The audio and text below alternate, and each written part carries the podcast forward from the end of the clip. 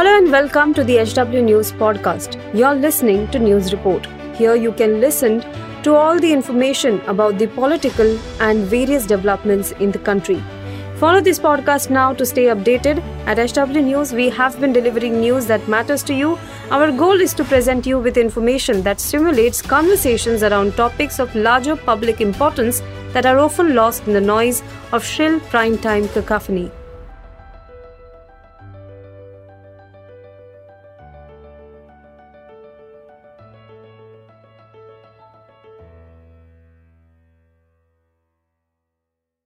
रविवार को राष्ट्रपति द्रौपदी मुर्मू ने असम, छत्तीसगढ़, महाराष्ट्र, झारखंड, हिमाचल समेत तेरह राज्यों के उपराज्यपाल और राज्यपालों को बदल दिया। राष्ट्रपति के इस कदम के बाद कुछ ऐसे नामों की चर्चा हो रही है जो राज्यपाल बनाए गए हैं और जिन राज्यपालों की छुट्टी हुई है, उनमें से भी एक नाम ऐसा है जो कई बार सुर्खियों में बना रहा। और उस राज्यपाल ने अपने कार्यकाल के दौरान केंद्र सरकार और भारतीय जनता पार्टी के लिए कई बार मुश्किल परिस्थितियाँ खड़ी कर दी थी, जिससे भारतीय जनता पार्टी के लिए उनका बचाव करना मुश्किल हो गया था। अंततः उन्हें संवैधानिक पद से हाथ धोना ही पड़ा। इस वीडियो में हम महाराष्ट्र के पूर्व राज्यपाल भगत सिंह कोश्यारी और उनके विवादित कार्यकाल के बारे में बात करेंगे। वीडियो में आगे बढ़ें। उससे पहले आपसे अपील है कि आप इस वीडियो को लाइक करें और इसे ज़्यादा से ज़्यादा लोगों के साथ में शेयर करें। चलिए वीडियो को आगे बढ़ाते हैं। सबसे पहले आपको महाराष्ट्र के पूर्व राज्यपाल का एक परिचय दे देते हैं।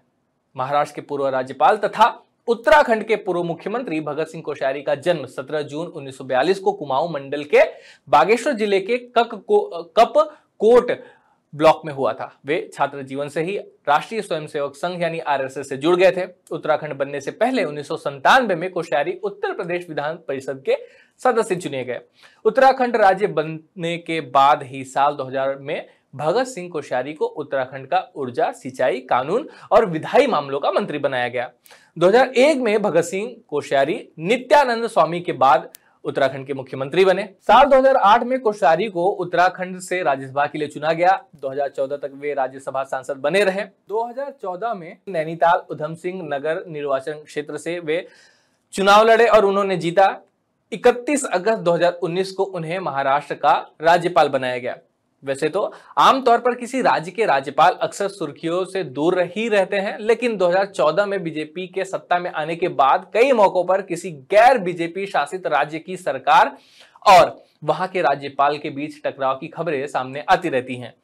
महाराष्ट्र में भी जब महाविकास अघाड़ी की सरकार थी, तब मुख्यमंत्री ठाकरे और राज्यपाल के बीच टकराव की खबरें सामने आई थी और दोनों की एक दूसरे को लिखी चिट्ठियाँ भी चर्चा का विषय बनी थी। इसके बाद भी कोश्यारी अपने बड़बोलेपन के लिए कई बार खबरों में बने रहे। कुछ बयान तो इतने विवादित थे कि विपक्ष ने पूरे प्रदेश में आंदोलन करने की धमकी तक दे दी थी। चलिए एक नज़र महाराष्ट्र के पूर्व राज्यपाल के विवादित बयानों पर डालते हैं। सबसे पहला उनका बयान था शिवाजी महाराज को लेकर। शिवाजी महाराज को उन्होंने बताया था पुराने जमाने का हीरो। पिछले साल महाराष्ट्र के राज्यपाल भगत सिंह कोश्यारी ने छत्रपति शिवाजी महाराज को लेकर एक विवादित बयान दिया था। एक कार्यक्रम में भाषण के दौरान उन्होंने कहा था कि जब हम स्कूल में पढ़ते थे तो हमारे टीचर हमसे पूछते थे कि आपके पसंदीदा नेता कौन है? तो लोग अपनी इच्छा से अलग अलग नाम लेते थे। कोई सुभाष चंद्र बोस तो कोई जवाहरलाल नेहरू तो कोई महात्मा गांधी का नाम लेता था और उन्हें अपना हीरो बताता था। लेकिन मुझे ऐसा लगता है कि अगर आपसे अब कोई पूछे कि आपका फेवरेट हीरो कौन है तो आपको कहीं दूर जाने की ज़रूरत नहीं है। सब कुछ आपको यहीं महाराष्ट्र में ही मिल जाएगा। इसके आगे उन्होंने कहा कि शिवाजी महाराज तो पुराने जमाने की बात है, मैं नए युग की बात कर रहा हूँ। सब यहीं मिल जाएँगे, डॉक्टर भीमराव अंबेडकर से लेकर नितिन गडकरी तक आपको यहीं मिल जाएँगे। कोश्यारी के इस बयान के बाद राज्य में बीजेपी बैकफुट पर दिखाई दी। न ही वह राज्यपाल के बयान का समर्थन कर पा रही थी और न ही बीजेपी के बड़े नेता राज्यपाल के इस बयान को सिरे से खारिज कर पा रहे थे।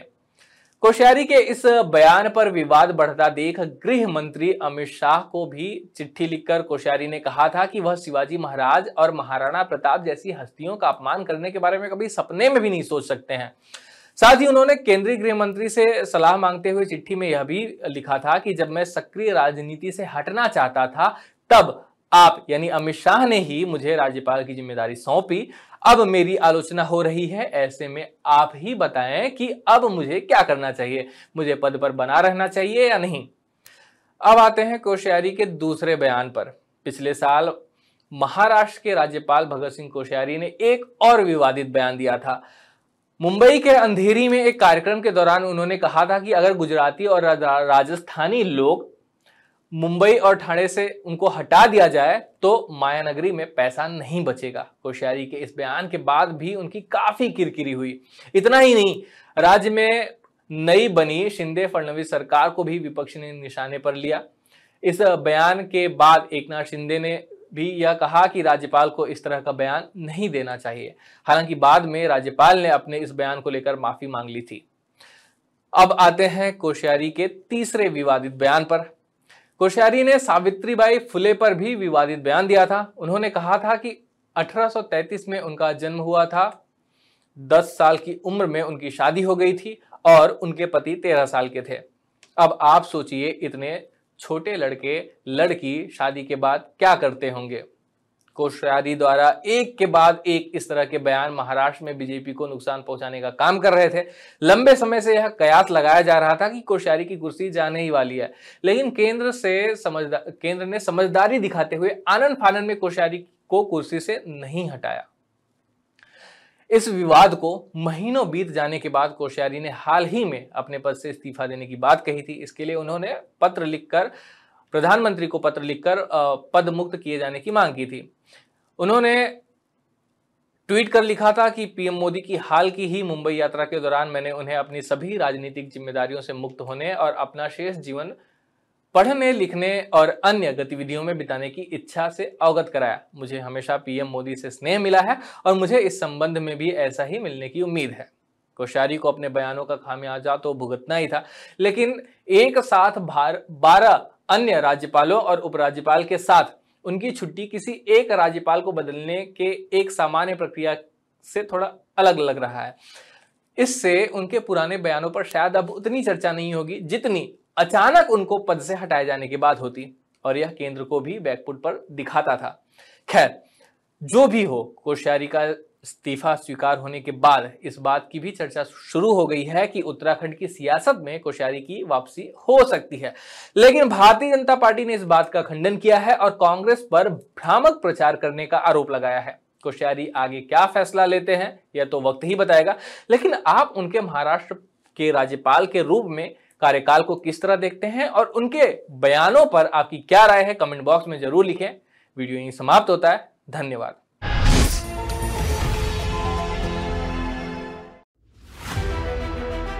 If you like this episode, please rate us with 5 stars right now. HW News podcasts are available on BingePods and all other audio platforms.